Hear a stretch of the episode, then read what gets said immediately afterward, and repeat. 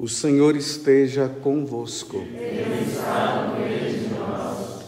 Proclamação do Evangelho de Jesus Cristo, segundo João. Glória a vós, Senhor.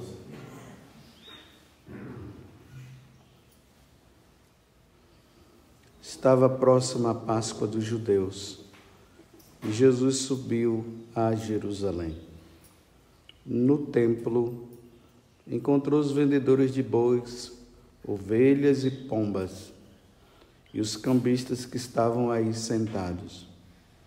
Fez então um chicote de corda e expulsou todos do templo, junto com as ovelhas e os bois. Espalhou as moedas e derrubou as mesas dos cambistas. E disse aos que vendiam pombas: Tirai isto daqui não façais da casa de meu pai uma casa de comércio. Seus discípulos lembraram-se mais tarde que a Escritura diz: O zelo por tua casa me consumirá. Então os judeus perguntaram a Jesus: Que sinal nos mostras para agir assim? Ele respondeu: Destruí este templo e em três dias o levantarei. Os judeus disseram: 46 anos foram precisos para a construção deste santuário e tu o levantarás em três dias? Mas Jesus estava falando do templo do seu corpo. Quando Jesus ressuscitou, os discípulos lembraram-se do que ele tinha dito e acreditaram na Escritura e na palavra dele. Palavra da salvação. Glória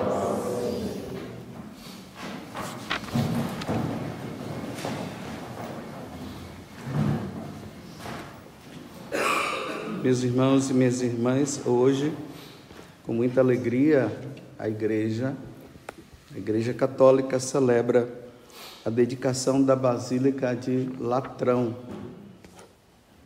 lá no século IV, ali por volta dos anos 313, mais ou menos,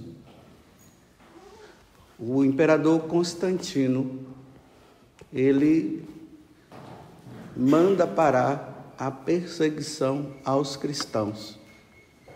Porque até então os cristãos eles eram perseguidos. Ele que tinha a mãe Santa Helena, que foi uma mulher cristã, foi ela que foi lá na Terra Santa e os lugares hoje aonde nós visitamos, principalmente o lugar aonde tem o Monte Calvário, foi ela que fazendo um ato de penitência pela conversão do filho, ela, ela foi lá na Terra Santa. E lá ela foi procurando saber os lugares aonde Jesus tinha passado, os, os, lugares principais. E ali foi onde encontrou a cruz, né? Então estava lá, foi no Monte Calvário, viu as cruzes lá, e a pergunta era qual daquelas cruzes seria a cruz de que Jesus foi crucificado. Então diz que levaram uma pessoa que estava doente, um paralítico, e quando ele foi deitado em cima da cruz, ele foi curado. Aí viram é aqui, foi essa a cruz. E aí depois acontece a conversão de, de Constantino, no momento lá de uma guerra que ia ter, e ele viu um grande sinal na, no céu, e ali dizia: com esse sinal, com essa cruz, você vencerá essa guerra. E aí acontece a conversão de Constantino, e por isso Constantino impede que os cristãos sejam perseguidos. Então, o, a religião cristã agora pode, poderia fazer seus cultos, as suas celebrações, sem motivo de ficarem nos lugares escondidos. E nesse tempo aí Constantino ele dá de presente um dos palácios dele. E é esse palácio que depois vai se tornar essa basílica que hoje nós estamos celebrando, que é a Basílica de São João de Latrão. E no século, no século XII se comemora, começa-se a, a, a comemorar a inauguração dela e ao mesmo tempo colocar ela como a igreja central de toda a igreja, porque quando o Papa é eleito, o Papa vai lá, senta naquela cátedra, ele se torna bispo de Roma e se torna o Papa, o representante principal de toda a Igreja Católica para que haja uma unidade, para que não haja dispersão entre o povo. Então hoje nós olhamos para essa basílica de São João de Latrão. Nós olhamos para ela com o sentido de que ali tem está a unidade da igreja, como eu falei, mas é ali que nós devemos relembrar que no altar o sacrifício de nosso Senhor Jesus Cristo é oferecido. Vocês já perceberam, né, que quando nós sacerdotes, quando o bispo, ele entra em procissão na igreja, ele se dirige ao altar e a primeira coisa que ele faz diante do altar, faz a reverência junto com um beijo, beijando o que? O altar. Aonde que? Aonde Cristo é oferecido. Aonde o sacrifício de nosso Senhor Jesus Cristo, ele é renovado pela nossa salvação. Aí a leitura de hoje nós vemos uma coisa muito importante. Claro, antes de acontecer o sacrifício da nova aliança, que é o sacrifício de Jesus, o povo de Israel oferecia sacrifício de animais dentro do templo. Esse templo ele foi construído por Salomão. Lembremos que Davi ele começou a ficar olhando, ele dizia que ele morava, ele como rei, ele morava num grande, num grande palácio. E a casa de Deus era uma barraquinha lá, o tabernáculo onde se oferecia lá o sacrifício, ele disse: não, convém que a casa de Deus também seja um lugar também, ó, chique, bonito, lindo. E aí ele começa a contratar as pessoas que iriam construir esse templo. Só que Deus disse para Davi: não, você não vai poder construir porque você, porque passou-se muito sangue pela sua mão quem vai construir esse templo vai ser o seu filho. Então aí Salomão é, constrói, lá no capítulo 6 do segundo livro das Crônicas, nós vemos o dia da dedicação, da inauguração do templo. Então Salomão entra no templo e a glória de Deus ela desce, nós damos o nome de Shekinah, e ali ele começa a fazer a oração. E uma das orações que ele diz é que nesse lugar toda oração que seja feita, que Deus possa ouvir. E ali o sacrifício é oferecido. Só que no decorrer do tempo, o homem, os sacerdotes, as autoridades religiosas daquele tempo começam a perder o sentido, o sentido principal do que deveria acontecer dentro do templo, que seria o lugar de oração e o lugar onde se oferecia o sacrifício em remissão dos pecados, e ali ainda eram os animais. Começa o relaxamento. E aí, o principal é colocado de lado, fica no, em segundo plano, embora continuasse oferecendo sacrifício, mas a questão lá estava mais de dinheiro agora. Lá era um lugar de câmbio, se trocava a moeda é, profana pela moeda religiosa. Então, quando alguém ia oferecer um sacrifício, né? Então vamos dizer, a moeda romana não poderia ser usada naquele lugar, então se trocava pela moeda religiosa. E quando o dinheiro entra, né? Nós vimos esses dias, não podeis servir a Deus, a Mamon e a Deus. Mamon ficou mais em evidência. Então, quando Jesus ele entra aí, o evangelho de hoje, ele entra no templo, ele vê isso. Os cambistas fazendo a troca, isso sendo autorizado pelas autoridades religiosas daquele templo, daquele tempo. Estava a maior bagunça na casa de Deus. E aí Jesus pega aquele chicote e sai chicoteando. O povo todo mandando tudo sair. Aí ele diz, né? É que aqui no, no Evangelho de hoje não se fala, fala apenas o zelo por tua casa me consumirá. Mas nos evangelhos sinóticos, Lucas, Mateus e Marcos, lá fala que aqui a minha casa é a casa de oração e vocês fizeram um covil de ladrões. Imagina, Jesus, quando ele vê essa situação, ele entra numa situação de tristeza muito grande. Aqui deve ser oferecido o sacrifício para salvar o povo. E vocês agora estão mais preocupados com dinheiro. É por isso que ele faz esse chicote. E aqui sai derrubando as mesas dos cambistas e tudo. Depois o, as autoridades religiosas falam para ele, mas que autoridade você tem para fazer uma coisa dessa? Claro, a autoridade vem do céu, a autoridade é dele, ele é Deus. Como eles não viam Jesus como Messias, então criou-se muito problema por causa disso. Então, vamos parar aqui. Jesus entra no templo e, em vez de ele encontrar o povo rezando e o sacrifício sendo oferecido, ele vê uma bagunça. E ainda aquela troca de dinheiro ali, pombos, os animais que eram oferecidos. E aquela era uma feira. Desculpe eu dizer assim.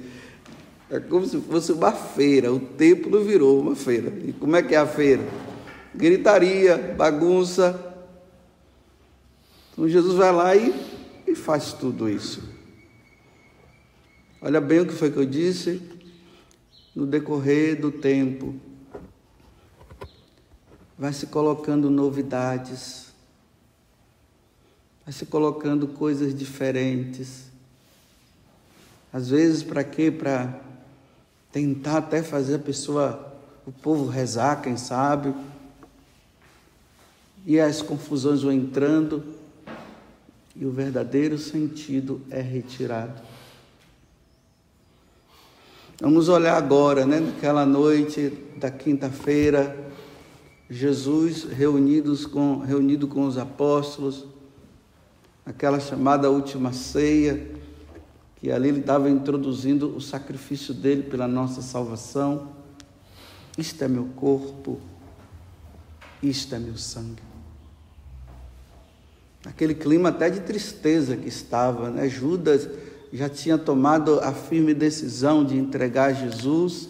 Jesus tinha dado a chance para Judas, para Judas parar com aquela intenção dele, mas Judas já estava ali, ainda diz que até o diabo entrou em Judas, Judas foi entregou Jesus, e ali começa a missa, a primeira missa. O que iria acontecer no dia seguinte, na sexta-feira santa, o momento em que Jesus iria morrer na cruz pela nossa salvação, ele antecipa, e isso acontece ali. Quando nós vamos à missa, é com esse sentido que nós vamos. Nós vamos participar do sacrifício de nosso Senhor. Olha, dois mil anos depois, quantas novidades, quantas coisas que vai se inventando dentro da missa, e faz isso, e faz aquilo acaba se, se tornando até tipo um teatro. Na hora do, na hora do, do ato penitencial, leva-se papel e se queima lá, para dizer que está queimando os pecados. E tantas novidades nos ofertórios da vida. tudo para ver se faz com que as pessoas se concentrem mais, é isso? Ou é o desvio daquilo que é o essencial? O altar, aonde o pão e o vinho, que serão transubstanciados, serão colocados para se transformar no corpo de Jesus, na carne de Jesus, no sangue de Jesus, o, o sacrifício que é oferecido pela nossa redenção. Aí é tantas coisas que são acrescentadas, que são colocadas, que as pessoas hoje saem da missa dizendo: Nossa, mas foi tão bonita aquela missa, não foi? Por quê? Ah, você viu aqueles pombos soltando lá? Ah, que lindo, foi muito lindo. Vocês viram aquelas mulheres entrando e dançando lá? Ai, mas foi tão lindo, né? Foi tão bonito. Não, que missa bonita. Não é aquela coisa paradona, né? Tem, tem, teve tantas coisas ali. E aí Satanás vai desviando o católico do verdadeiro sentido pelo qual eles vão participar do sacrifício, que é o sacrifício de nosso Senhor Jesus Cristo. Apresentar essa cruz aqui, em cima do altar, não está isso de enfeite, não. Ela está aí para mostrar o que está sendo, o que está acontecendo. Nós estamos no Calvário. Aquilo que aconteceu há dois mil anos atrás está acontecendo agora. Assim como Jesus subiu lá para o Calvário com a cruz às costas, para ser oferecido como sacrifício, é isso que está acontecendo aqui. Quando nós saímos da missa, nós deveríamos sair dizendo: Meu Deus, o Senhor morreu por mim. E como eu sou ingrato quanta ingratidão da minha parte. Olha os meus pecados. Do jeito que eu estava caminhando, não merecia ir para o céu coisa nenhuma, mas graças a Deus, eu vi com meus próprios olhos quando o sacerdote ele ergueu a hóstia consagrada. Quando ele falou: Isto é meu corpo, isto é meu sangue, que é derramado por vós para remir os vossos pecados, para que haja agora a reconciliação do homem para com Deus, porque lá no paraíso o homem deu um chute no peito de Deus e disse: Não quero mais saber de ti. E agora no Calvário acontece a reconciliação, o retorno o retorno do homem à casa do Pai. O retorno que acontece na reconciliação. E tem uma coisa, quando a igreja ela reúne os fiéis para o sacrifício de Jesus, ali se torna um só povo, é o povo cristão. Ali já não há mais diferença entre brasileiro e americano, asiático e europeu. São todos, é a reunião de todos esses povos numa única fé. É um único povo é a sociedade cristã, é o povo cristão que está ali diante do altar, vendo Deus sendo oferecido e pedindo clemência a Deus. Senhor, se o sacrifício de animal não foi suficiente, Senhor, se até os sacrifícios humanos dos pagãos não foi suficiente, hoje nós te entregamos o Senhor mesmo. O teu filho, o primogênito, o teu único filho. Recebe este sacrifício, Senhor. Vocês viram aqui na, na oração da coleta de hoje, né? Quando fala da dedicação da igreja de São João de Latrão, aí ali diz assim: que as orações, que o sacrifício que seja oferecido aqui sirva para a nossa salvação. Não transformemos a casa de Deus, o sacrifício de nosso, de nosso Senhor Jesus Cristo, como um carnaval, sei lá, uma brincadeira, uma novidade. Não, ele é único, não tem novidade, não tem como inventar. É isso. É o pão que é oferecido, é o sangue que é oferecido, é transubstanciado na carne de nosso Senhor e no seu sangue. É o, seu, é o sacrifício dele oferecido pela nossa redenção. Aqui está o núcleo. É isso que acontece dentro desse templo feito de, de tijolo. É isso que é oferecido. Nada mais. Para que tanta novidade? Para que tanta invenção? Para que tanta coisa? Se a essência é essa, Deus nos fala, diz como nós devemos nos comportar, a primeira parte, e na segunda parte, ele se oferece em sacrifício para a nossa redenção, e depois nós nos alimentamos dele para nós caminharmos nesse mundo tenebroso, esse mundo de trevas, aonde o maligno jaz, com uma força, tentando fazer de tudo para que nós nos desencaminhemos, saiamos do, do, da nossa meta. E aí, só com essa missa, esse sacrifício de Jesus e com esse alimento dele que nós fazemos, que ele se torna o nosso alimento, Aí nós vamos encontrar força para combater as trevas, combater os demônios que estão fazendo de tudo para nos afastar de Deus. E aí sim, depois do combate que nós realizamos, com essa força de Deus, porque com as nossas próprias forças nós jamais conseguiríamos. Aí no dia que Deus nos chamar, nós estaremos prontos para conviver com Ele na eternidade. Mas Satanás, ele é esperto.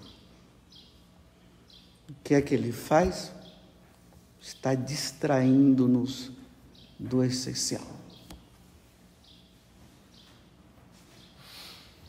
Porque a minha casa, ela é casa de oração. A minha casa é a casa do oferecimento, do sacrifício da nova aliança. É na minha casa que o pai recebe o sacrifício e diz: Eu aceito. Eu aceito. Eu aceito esse sacrifício oferecido pelos pecados do padre José Augusto, que depois de tantos anos já deveria ter criado muita vergonha na cara e não cria. Eu aceito eu aceito, meu filho, que você se ofereça pela salvação do mundo, pela salvação da humanidade. Eu aceito este sacrifício. Rezemos mais uma vez, como eu tenho dito muitas vezes aqui para vocês. A igreja está passando por um tempo difícil,